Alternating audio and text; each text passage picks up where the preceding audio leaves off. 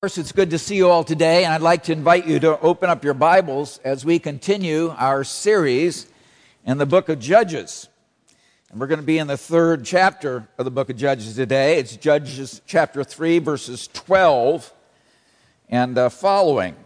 We're actually going to be looking at the second judge. The first judge was Othniel, and I'll reference him momentarily, I think, but we are focusing on the second judge, Ehud. Judges 3, chapter 10. And this is what we read. And the people of Israel again did what was evil in the sight of the Lord. And the Lord strengthened Eglon, the king of Moab, against Israel, because they had done what was evil in the sight of the Lord. He gathered to himself the Ammonites and the Amalekites, and he went and defeated Israel, and they took possession of the city of palms.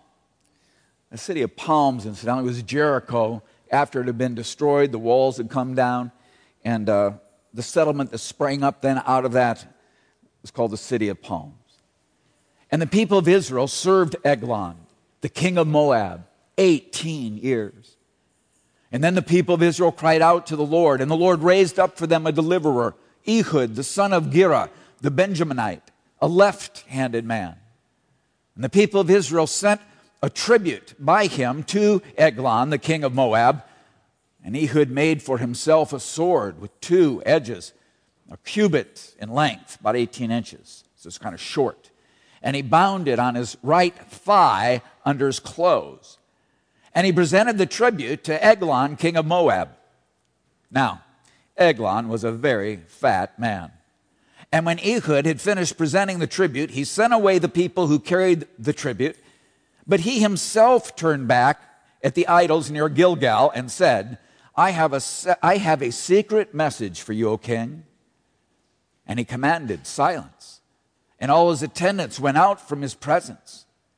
And Ehud came to him as he was sitting alone in his cool roof chamber.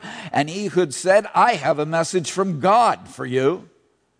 And he arose from his seat, and Ehud reached with his left hand, took the sword from his right thigh, and thrust it into his belly. And the kilt also went in after the blade, and the fat closed over the blade, for he did not pull out the sword from his belly, and the dung came out. Thank you. I think you've shared what we're all feeling right now. Then Ehud went out into the porch and closed the doors of the roof chamber behind him and locked them. And when he had gone, the servants came, and when they saw that the doors of the roof chamber were locked, they thought, Surely he is relieving himself in the closet of the cool chamber. And they waited till they were embarrassed. But when he still did not open the doors of the roof chamber, they took the key and opened them, and there lay their Lord dead on the floor. And Ehud escaped while they delayed. And he passed beyond the idols and escaped to Seirah. And when he arrived, he sounded the trumpet in the hill country of Ephraim. And then the people of Israel went down with him from the hill country, and he was their leader. And he said to them, Follow after me, for the Lord has given your enemies, the Moabites, into your hand. So they went down after him, and they seized the fords of the Jordan against the Moabites, and did not allow anyone to pass over. And they killed at that time about 10,000 of the Moabites, all strong, able bodied men. Not a man escaped. So Moab was subdued that day under the hand of Israel. And the land had rest for 80 years. We'll end our reading of the word there. Father, I ask you that you make the words of my mouth and the meditations of our hearts acceptable in your sight. O Lord, my rock and my redeemer. Amen. Well, I titled the message this morning, Lefty and Hefty. I hope that doesn't strike you as sophomoric or banal. But if that does, then you're going to be especially pleased to know that I didn't use the first title that I called to mind, which was, a, uh, which was Eglon's gut reaction. And I, I, so I can see that you're all pleased I didn't use that title. So I just am trying to lay that out there. But the fact is that there are two outstanding features of our story. And the first is that Ehud was a left handed man, and the second was that Eglon, as per verse 17 and others, he was a very fat man. And what I want us to do is consider the significance of each of these descriptors for us, each of these distinctions, beginning with Eglon, the king, and then I'm going to draw an application for ourselves. In our day, when fat shaming is rightly condemned as a form of bullying, here the Bible clearly ridicules Eglon as a very fat man. And I would suggest to you that the key to understanding this in our text is that Eglon was not the one who was being bullied. Eglon was the bully. In fact, he was far worse. And his obesity served as symbol of the tyrant that he was. Let's think about the story for a minute. Israel had been granted 40 years of rest after crying out to the Lord for relief. And the Lord had raised up Othniel, the first judge, to bring Israel that relief. And rest, of course, rest for the land meant rest from war, rest from calamity, uh, rest for the land. That was God's blessing on the land, and so his blessing on the people. It was, after all, the promised land. But then, as we read in our text, Israel turned and did evil once again in the eyes of the Lord. What that means is they turn back to their, their idols and all the depravities that come from those idols. And basically, there's nothing new under the sun when it comes to idolatry. The, the Baals and the Ashtaroth, these were the gods essentially of money, which is wealth, sex, and power. And so then they turn back to these gods. Then, in fact, all the depravities that follow from those commitments happen there, just like they're happening in the United States of America. And so the text says that the Lord gave Eglon, king of Moab, power. It's one of the translations power over Israel. And to achieve this, Eglon didn't simply rely on himself or on the Moabites, who weren't necessarily that strong as a nation in the first place, but he recruited the help of the Ammonites. And not only did he, not only did the, uh, um, there's Amalekites, I believe, is that correct? Amalekites, Ammonites. Ammonites. Both. I'm on the Ammonites. Not only did they live next door to the Moabites, uh, just east of the Jordan and the Dead Sea, um, there was uh, uh, Ammon to the north, Moab to the south. They were related as descendants of Seth, but he also recruited the Amalekites. The Amalekites were descendants of Esau. And the Amalekites had a history. They were always itching for a fight with Israel. They're the people who had attacked the rear of the column of the children of the wilderness of Israel in the wilderness. And that was where the aged were, in the back of the column, coming more slowly. That's where the sick were. That's where the infirm were. That's where those were who could not defend themselves. It's Deuteronomy 25. They made common cause and attacked Israel again with the Canaanites in Numbers chapter 14. Now they're attacking Israel again with Moab in Judges chapter 3. Next, they will attack Israel with the Midianites in Judges chapter 6. They were the perennial enemy of Israel. And for the Moabites and the Ammonites and the Amalekites, all to join forces and to attack Israel was a very serious judgment and, involved a marked setback. It almost was as if history was in reverse. Because Jericho had been the first city that Joshua had conquered when he entered the promised land. Now, as I mentioned, it was renamed the City of Palms as, as another settlement grew out of the ashes and the fallen walls. But now that city reverts back. It's taken back from Israel. It's almost as if history is reversing itself. And from there, from Jericho, the city of Palms, Eglon received annual tribute from the defeated Israelites. Now, the term tribute here is the one used in the law for offerings that were to be brought to the Lord.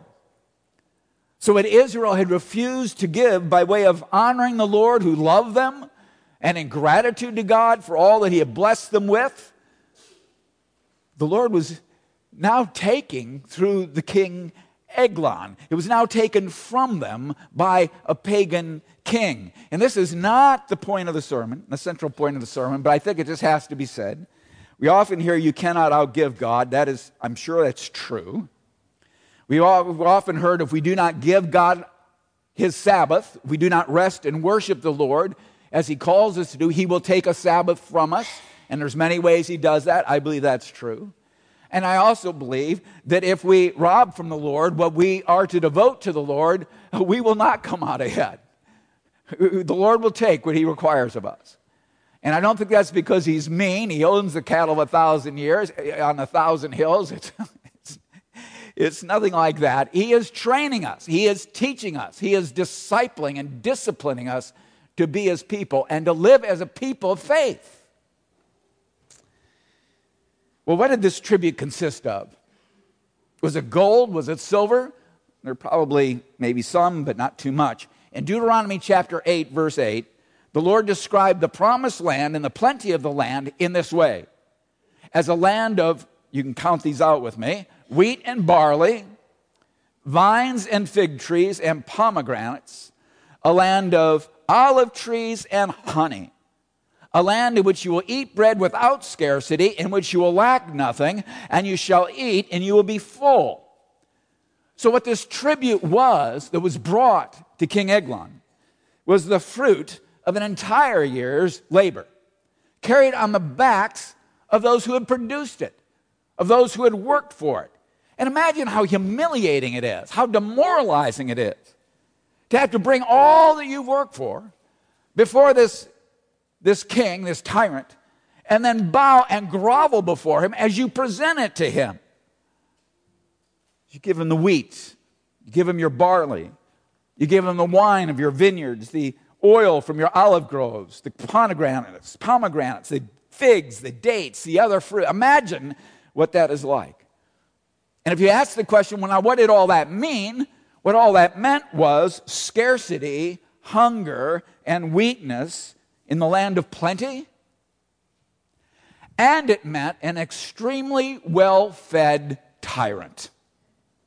In fact, an obese man, a very obese man, a man who indulged himself, a man who denied himself nothing, who took whatever he wanted from whomever he wanted it, for whom nothing was ever enough, whose God was his stomach, to quote a New Testament phrase. That's the image we have here.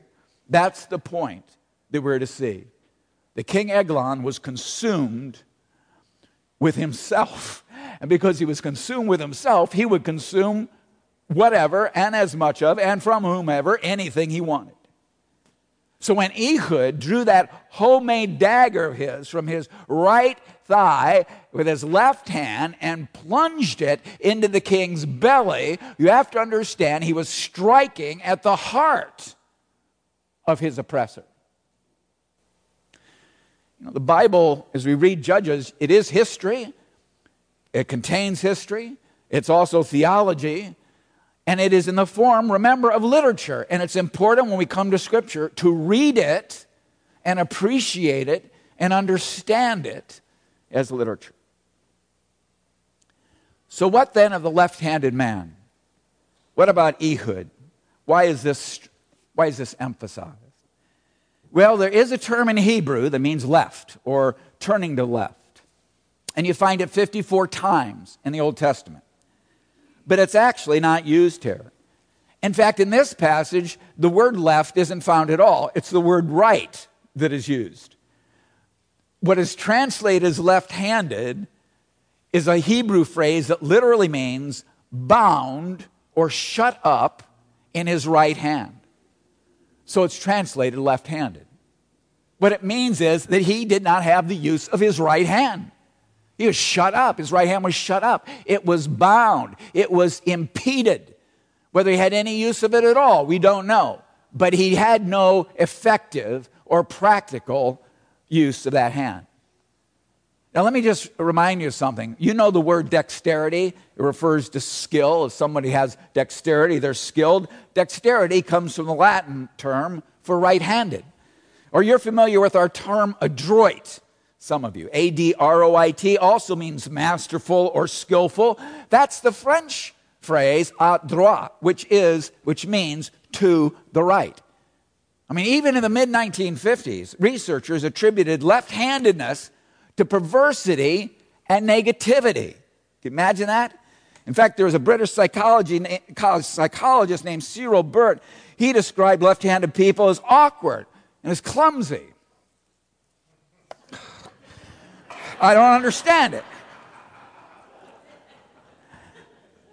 So here was a man with a limited use of his right hand, his skilled hand, the hand you would wield a sword with. And as a result of that, no one would see him as a threat. And that explains why the king was probably willing to dismiss his guards from his breezy upstairs room to hear this secret message that uh, Ehud said he had for Eglon. And what's more, not only would no one see him as a threat, no one would expect him to be their deliverer.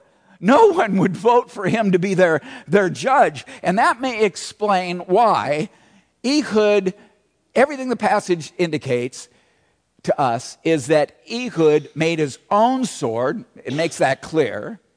That included no one in his plan, that he was acting entirely on his own initiative. He'd not been recruited to do this. He'd not been asked to do this. He was a right handed man and a left handed man. So he's actually the perfect guy to be recruited to take all the tribute to the king because he would not be seen as a threat. And he was in charge of that.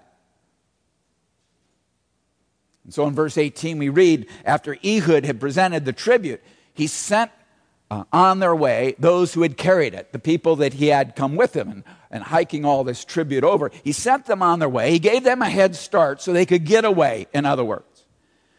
And then he went out later as if he was going to go home himself. And verse 19 says, But on reaching the stone images near Gilgal, which wasn't far from the city of palms, this is the phrase, he himself, that means he alone, he by himself, went back to Eglon and said, Your Majesty, I have a secret message for you.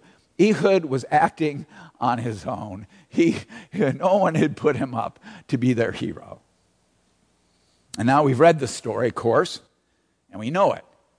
That when Ehud was alone with King Eglon, he drew out his homemade blade, he plunged it into the king's belly, so his fat covered the handle. Ehud left it there. The king's bowels spilled out. Uh, Ehud, uh, I'm sorry, King Eglon essentially, um, essentially, um, well, never mind. Anyway, he died there on the floor. Ehud locked the doors to that room and he left. And I suggest, I mean, the reading the text, what's implied here but not said explicitly, it was probably, don't be offended, please, it was probably the guards' noses that advised them that the king was alone using the loo. But when they finally entered, Ehud was long gone, and the king was dead on the floor. And then Ehud rallied his countrymen with a trumpet. And he charged them. He said, Follow me, for the Lord has given Moab, your enemy, into your hands. And they did follow him, and they did attack, and they did destroy the entire army. And the land had rest for 80 years, which is twice as long as the next longest rest that came after any judge. So this really was quite remarkable. So that's the significance of what we're told about Eglon being a very obese man. That's the significance of what we're told about Ehud being a left handed man. Uh, so, what are we going to take from this passage ourselves? And I'd like to draw your attention to one point in particular that I think is the main point of this passage. I hope you'll think with me kind of carefully about it this morning and personally about it this morning. God uses left handed people. He uses the maimed, He uses the limited, He uses the weak, He, use the, he uses the unable, He uses the disabled, He uses left handed people for His glory. You know, when God caused called Moses to go to Pharaoh, what did Moses say? He says, uh, to speak to Pharaoh, he says, I'm not the guy. My tongue is heavy. I don't speak well. God says to Moses, What do you have? In my hand, I have a staff. God says to Pharaoh, or God says to Moses, You'll devour Pharaoh's scepter with that staff. You're going to part the Red Sea with that staff. You're going to make a flinty rock break open with that staff, and it will flow with water and feed my people. God uses left handed people. Our next judge in this series, who's that? Not a man, but a woman, Deborah. Very left handed for her time. And it was through her appealing to an untested warrior named Barak and the marshaling of an ill equipped force against an army of 900 iron chariots when Israel had none, 900 Bradley tanks, that God delivered Israel. Who was the judge after Deborah? That was Gideon. And God made Gideon left handed. He reduced his army from 32,000 to 300 to defeat the entire army of Midian. And what of Jesus, our left handed Savior, who had no form, who had no majesty that we would offer him our loyalty? He had no beauty that we would desire him over us. And yet he has come to reign through a cross on which he was crucified and died, and from which he was buried before he rose and was exalted. Think with me about the left handed apostle, Paul, with those pitiful, weak eyes and that debilitating thorn in the flesh that God gave him. You understand? God uses left handed people. In fact, at times, I just illustrate, he makes people left handed in order to be useful to him. Because honestly, it is pride that spells the destruction and the death of the human race. It means the ruin of faith. It means blindness to our sins. Pride means divorce from the one being who matters above all others. Pride is the guarantee of our eventual catastrophic failure, not to mention many failures in this life. Remember how Paul characterized the Christians when he wrote to the Christians at Corinth? He said, God, referring to them, he says, God chooses what is foolish in the world to shame the wise. God chooses what is weak in the world to shame the strong, so that no human being might boast in the presence of God. Now, why did Paul write this to the church? but that they be and that we be aware of ourselves. Because it is in this awareness that we realize where our faith belongs, not in us, but in God who loves us, and in the God who is merciful to us, and in the God who gives us His Holy Spirit, who more than compensates for all of our weaknesses, beginning with our death in sin. Paul wanted the church to know what they're dealing with when they look at themselves in the mirror, when they deal with one another, not to take them down a notch, but as a guard against that pride that is such a cancer in the human race. So it's not to knock us down that we're told this. It's so that we can be built up in Christ. And so I ask you this morning can I add you? Can I add you to the list of God's left handed? God's list, of the left handed. There's Ehud, he's there. You know, when, uh, when Hudson Taylor was asked, why did God choose you? How, do you why, how is it that God has used you to have the impact that you have had in China? His answer was that God knew I was weak enough. Can we add you to the list of the left handed? Kurt's there, klutzy left hander, never athletic, lousy back, prone to anxiety and self doubt. You say, Oh, Kurt, you're telling me too much. Oh, I haven't begun, actually. But you know what? This is the truth that my very worst left handed day with Christ is infinitely better than my best day without Him. That is absolutely the truth. And I'm daily aware where my trust belongs and where my faith is to be. And I'm okay with that. In fact, I'm really good with that. And as much as I'm knowingly able, I want Him to use me. And by His grace, because of His grace, because of His love for people, I think He does. Because what matters to God is not our strengths or our skills or our experience or our education. What matters to God is our faith. And without faith, it is impossible to please Him.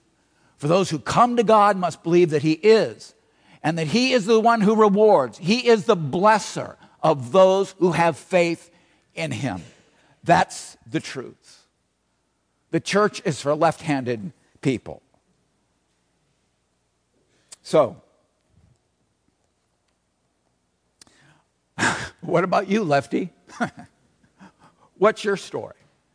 And I would say to you this morning that if you let your weakness be your excuse for sitting back when the Lord says step up, you haven't learned the lesson of your infirmity. The lesson of your infirmity is to teach you faith. Not that you would hold back in fear, but you, you would advance in faith. Not that you would be focused on your weakness or failure or disappointment, but that you would be focused on Christ. It is to teach us faith. Let's pray. Father, we love you and we thank you for your mercy and your goodness to us in Christ. We thank you that uh, when I am weak, then I am strong through Christ. We thank you that you love us this way, that you give us examples in Scripture of people who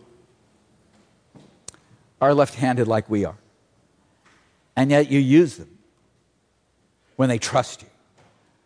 And it was teaching them faith that was the goal of your drawing their attention to their left handedness so they would know. Lord, help us as a church be very, very left handed in a right handed age. And we ask you, please, dear God, please, use us for your glory. In Jesus' name, amen.